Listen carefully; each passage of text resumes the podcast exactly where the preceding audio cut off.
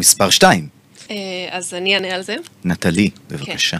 אה, זה סעיף 24.2 בעצם מורה, כאשר מינוי בורר היה שלא כדין, זה אומר שאפשר בעצם לבטל את פסק הבוררות.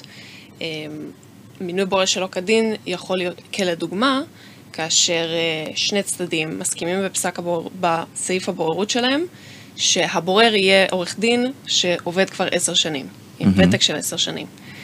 אבל אז, ברגע שמגיע הסכסוך, כמובן, כשרושמים בהסכם, בסעיף בוררות איזשהו משהו, מכניסים את ההסכם למגירה התחתונה ולא רואים אותו הרבה, אבל אז יש להם ביניהם סכסוך כלשהו, והם הולכים לחבר משותף שיבחר להם בורר. הוא בוחר מישהו שהוא חבר אחר, מישהו שהוא לא עורך דין מעשר שנים.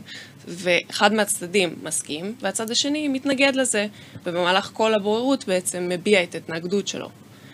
במידה כזאת אי אפשר בעצם לבטל את פסק הבוררות. אם נחדד את זה רגע, אם הוחלט שהבורר יהיה שמאי לצורך עניין, אז אי אפשר למנות מתווך. ואם הוחלט שהבורר יהיה עורך דין, כפי שנטלי אמרה, אי אפשר להורות שזה יהיה אה, אה, רואה חשבון. יש דרישות סף, כמו ששופט צריך להיות משפטן. אנחנו לא מקבלים את זה ששופט יהיה שמאי. הדרישות האלה מקוימות. בסופו של דבר, מי זה הבורר? זה מעין שופט של הצדדים. הם החליטו שיהיו מגבלות, נקיים אותן.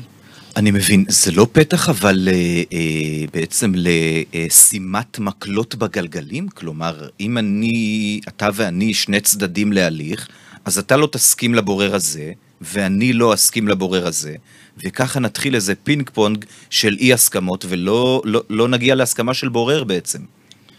אה, לצורך העניין, קודם כל הבעיות האלה הן נדירות. שתיים, אם אני ואתה לא מסכימים מי יהיה הבורר, יש את סעיף 8 לחוק הבוררות שמאפשר לבית המשפט למנות את הבורר ולפתור את הבעיה. אז אפשר הבנתי. להיות אה, רגוע לחלוטין.